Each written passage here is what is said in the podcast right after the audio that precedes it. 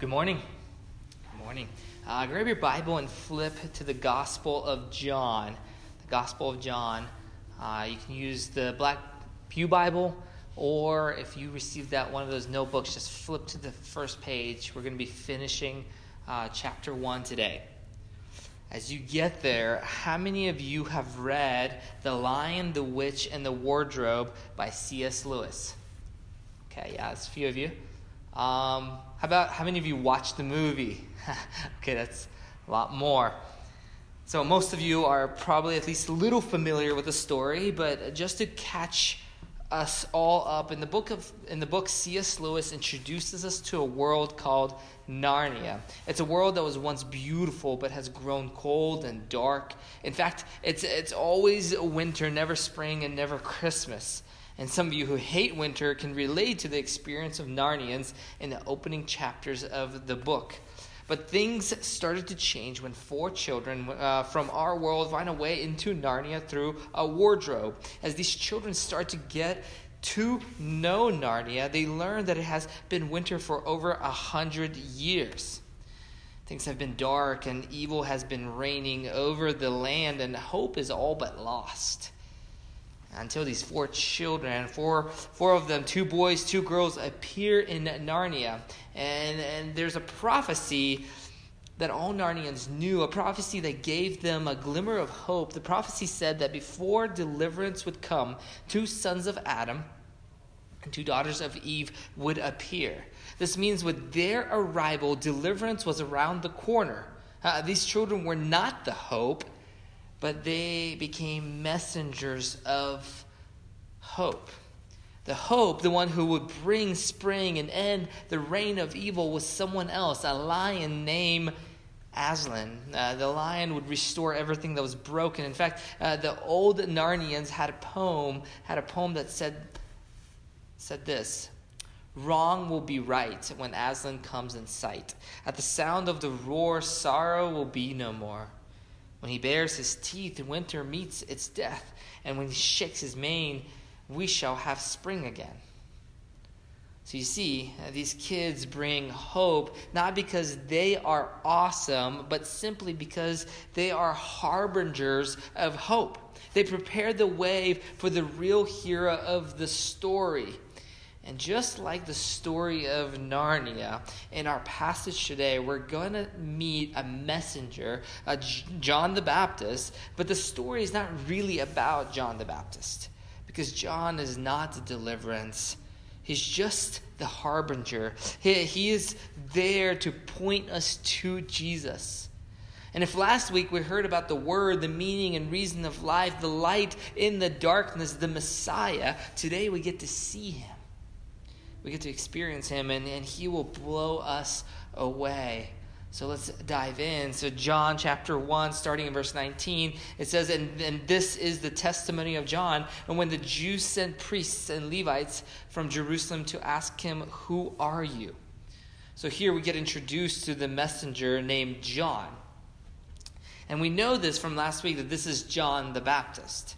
The religious leaders have sent a group of priests and Levites to interrogate him. And John the Baptist was making noise, and the religious leaders wanted to know who he was. They wanted to know where he came from, and ultimately, what was his message. And so they ask him right away, Who are you? And he kindly responds in verse 20. He says, He confessed, and he did not deny, but confessed, I'm not the Christ. This is like if you came up to me after the service, you shook my hand and said, Who are you? And I answered, I'm not a football player. You would look at me confused. John answers this way because he knew who he wasn't. And while you would never mistaken me for a football player, John knew that others might think he was the Christ. And he wanted to kill that lie right away. He knew that others might think he is the Messiah, so he explained it very well, confessed, in fact, that he is not the Christ. He confessed that he's not the anointed one. He confessed that he's not one true Messiah. The conversation continues, and they ask him, What then? Are you Elijah? And this question seems random to us. But the Jewish community, John the Baptist was Elijah's look-alike. John the Baptist had followed Elijah's Instagram account and is dressing just like him. Just listen to this. In Matthew 3 4, now John wore a garment of camel's hair and a leather belt around his waist, and his food and, and his food was locusts and wild honey. In other words, he was a hipster before hipsters existed. But really, it wasn't John the Baptist as a trendsetter. It was Elijah. In 2 Kings 1a, we read, They answered him, He wore a garment of hair with a belt of leather about his waist. And he said, It's Elijah the Tishbite. Twins or what, right? Like, uh, he, but, but it wasn't just that they looked alike, they dressed alike, uh, but they both also preached the message, also preached the message of repentance. Repent and be baptized. And on top of all of this, right, uh, Malachi in four, chapter 4, verse 5 said, Behold, I'll send you Elijah the prophet before the great and awesome day of the Lord comes. So they look alike, they dress alike, they said similar things. And Malachi said that before the great and awesome day of the Lord, Elijah will be back. And if you remember, and remember when we were in the series in the minor prophets, you remember that the day of the Lord often referred to the arrival of of the Christ. So people are expecting Elijah to come uh, back before Christ comes. So you see, after getting some background information, their question is not that weird. But John replied, I'm not Elijah. So they keep questioning him, Are you the prophet? Notice that the question is asking if he's the prophet, not a prophet. This question is asking if he's the Messiah again. And John again answers that he is not. And at this point, the religious leaders are confused, so they say to in verse 22, Who are you? We need to give an answer to those who sent us. What do you say about yourself? And John said in verse 23, he said, I'm the voice of one crying out in the wilderness, make straight the way of the Lord, as the people, as, as the prophet Isaiah said. So this comes from uh, Isaiah chapter 40. I'm the voice of one crying in the wilderness, make straight the way of the Lord. Uh, and the thing about Isaiah 40 is that the first 39 chapters, Isaiah talks about the judgment of God and how God will send his people into exile. And quite frankly, they are pretty depressing uh, words. But chapter 40 cuts into the gloom with sudden hope. It, it, it, talks about a voice that will come and proclaim that God Himself is returning. God Himself will restore what is broken. God Himself will re- reconcile sinners to Himself. And John is saying that he's the voice. He is a voice proclaiming that God is coming. He's preparing the way for someone greater than he is. Notice the humility here that John shows in his answer. He, does, he doesn't elevate himself. Uh, he, he doesn't make himself sound awesome. He could have said, I'm the last of the Old Testament prophets. My birth was declared to my father by an angel. The Holy Spirit empowered me for this particular mission when I was still in my mother's womb.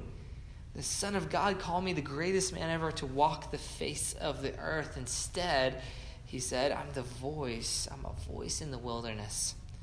This is not about me. This is not, I'm not the Messiah. I'm not the prophet. I'm not Elijah. This is about someone who is much greater than me.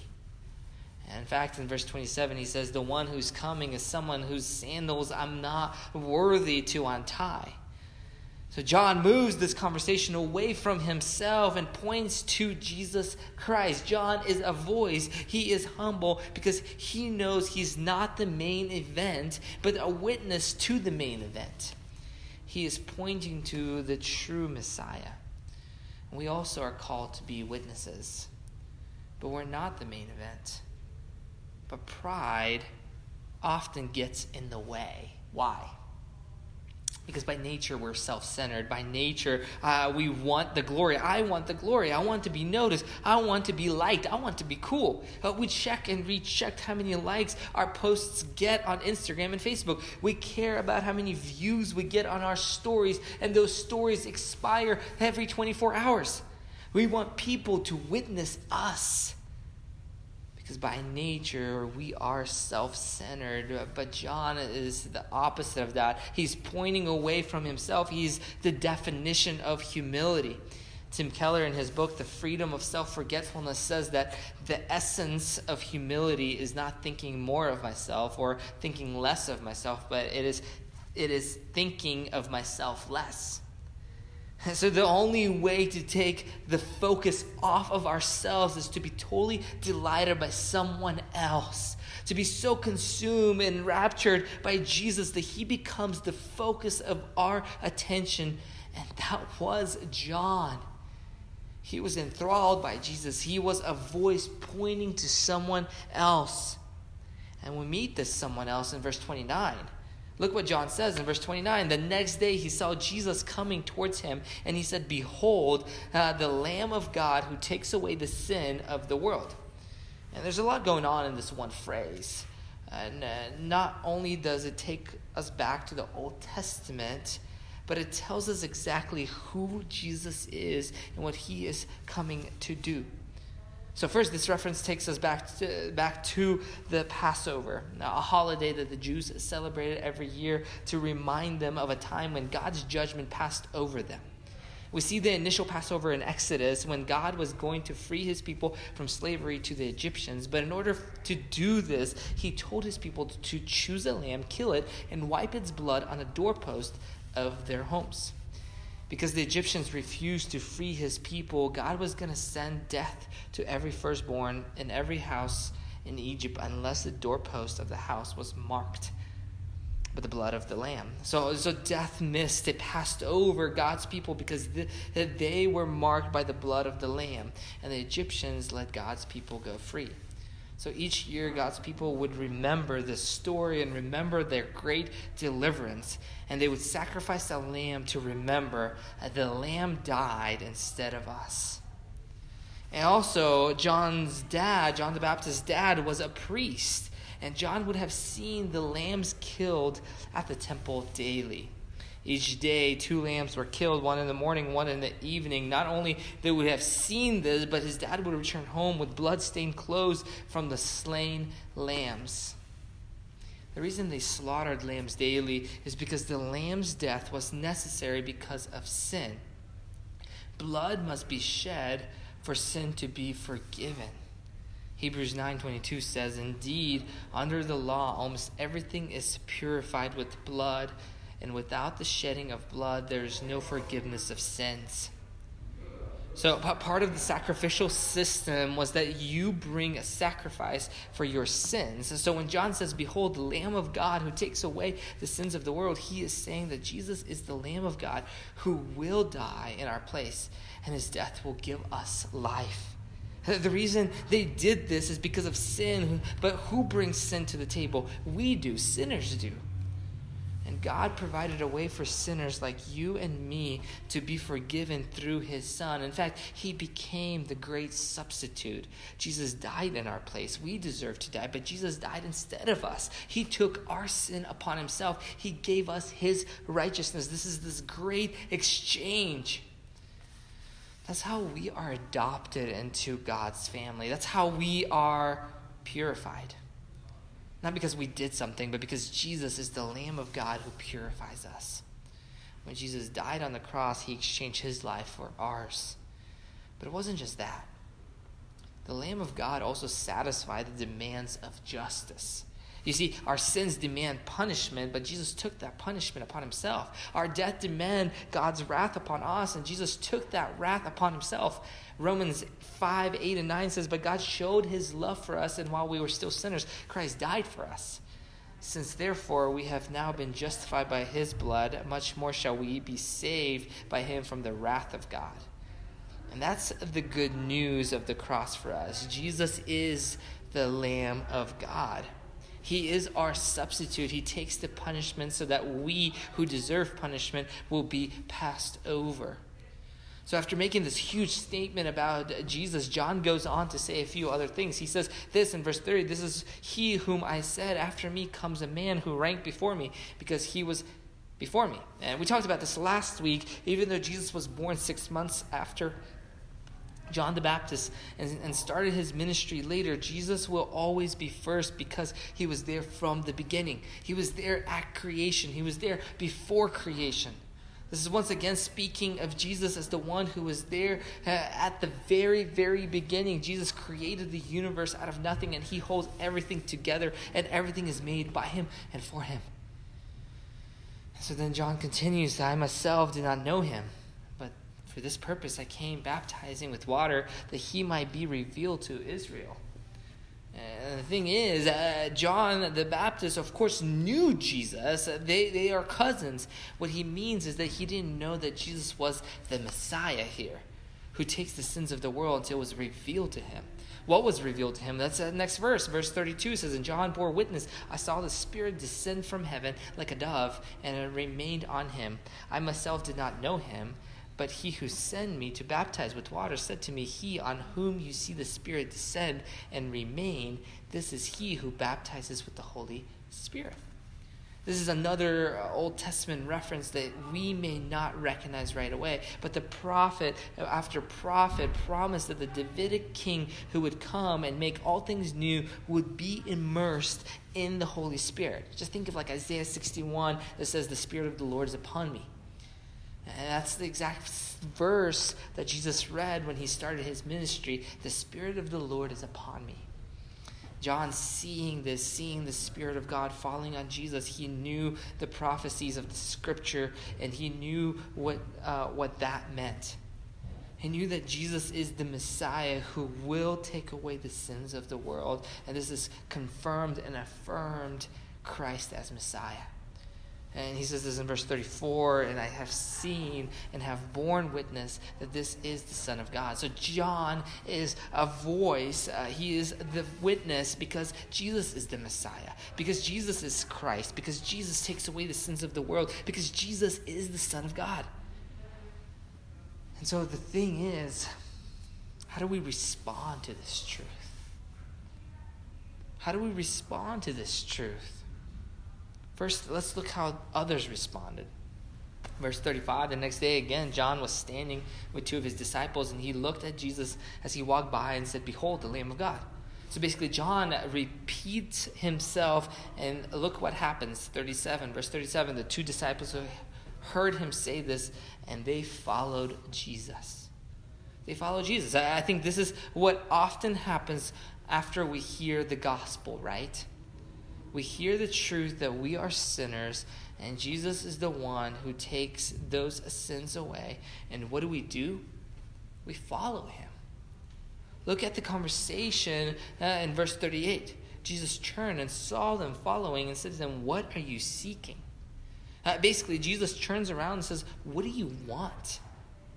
Uh, the, the, disciples of John the Baptist, they, they heard John describe Jesus as the Messiah. They heard John say that he is the foreshadowing of the one uh, to come and that Jesus is the one who takes away the sins of the world. And they are following or they follow Jesus. And Jesus says, What do you want?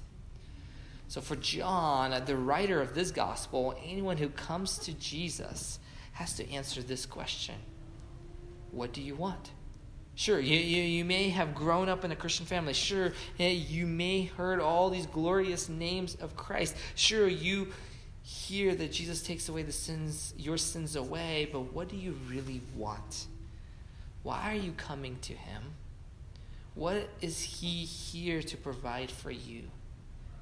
Is he just a genie that provides a good life for you? Is he just an add on in your life, a bonus? Jesus wants to know what do you want? Uh, this question is the first thing out of Jesus' mouth in the book of John. Uh, that's the first thing he says. And then they talk for a second, and Jesus says to them, Come and see.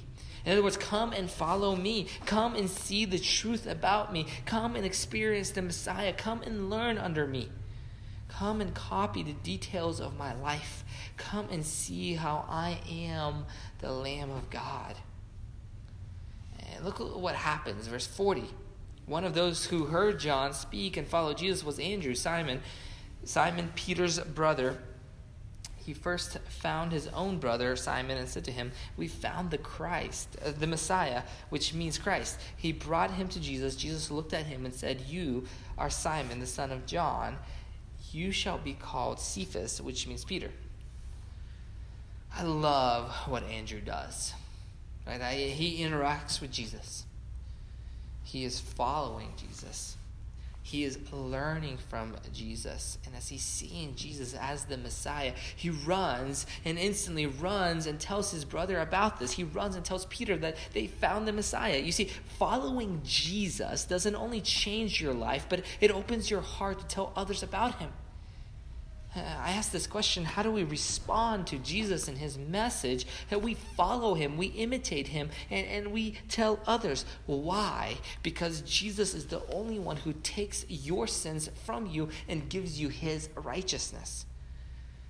And when you experience this, when you experience true salvation, when you receive the light, when you experience experience your when you experience it breaking into your darkness, when you experience true adoption, when you receive the Spirit of God, you can't hold it in. You want to tell others. Look, this repeats itself over and over. Look at verse 43. The next day, Jesus decided to go Galilee. He found Philip and said to him, Follow me. Now, Philip was from Bethsaida, the city of Andrew and Peter. Philip found Nathanael and said to him, We have found him whom Moses in the law and also the prophets wrote, Jesus of Nazareth, the son of Joseph.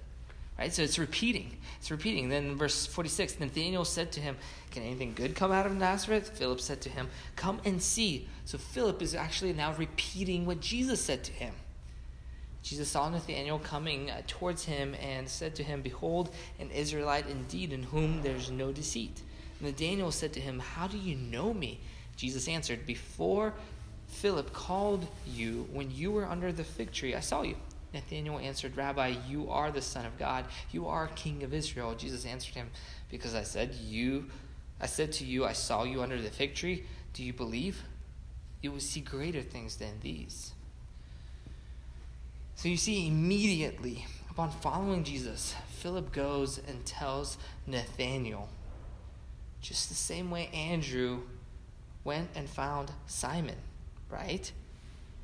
Uh, so Andrew tells Simon, Philip goes and tells Nathanael. And so when Jesus changes us, when we believe in the Son of God, when we, when we see who Jesus truly is, we, we tell others. It overflows. We want to tell others. I want to end on this note today. I want to end on what Jesus says to Nathanael about himself. So, up to this point, up to this point, the person telling us about Jesus was John the Baptist.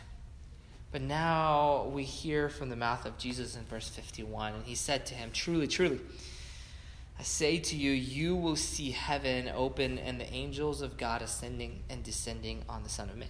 Son of Man.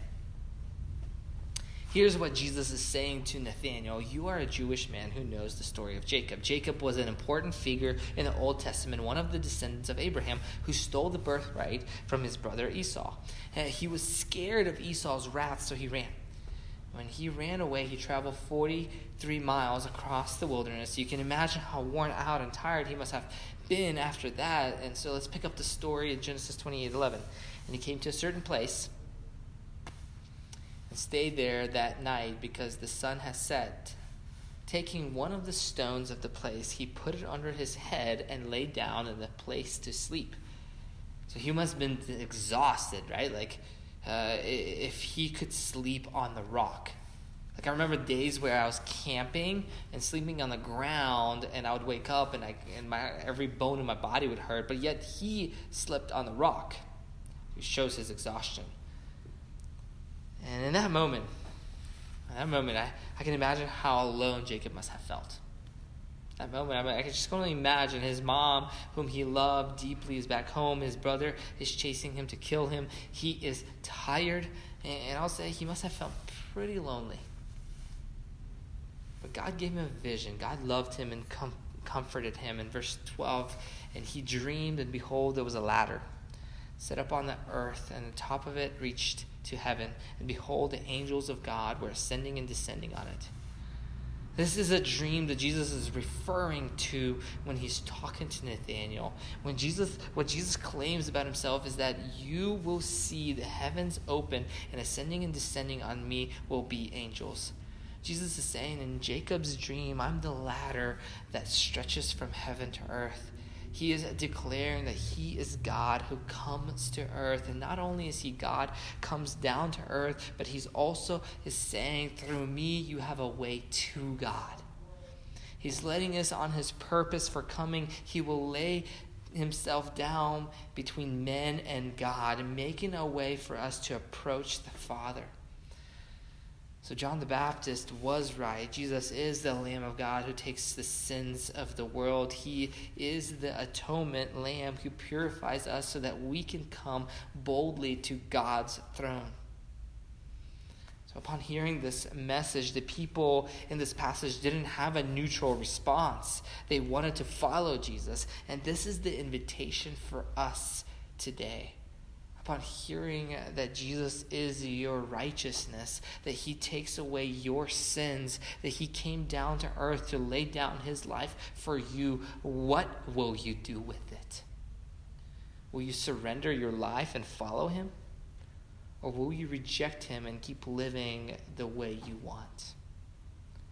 Jesus' question for all of us is the same What do you seek? What do you want? So let's pray.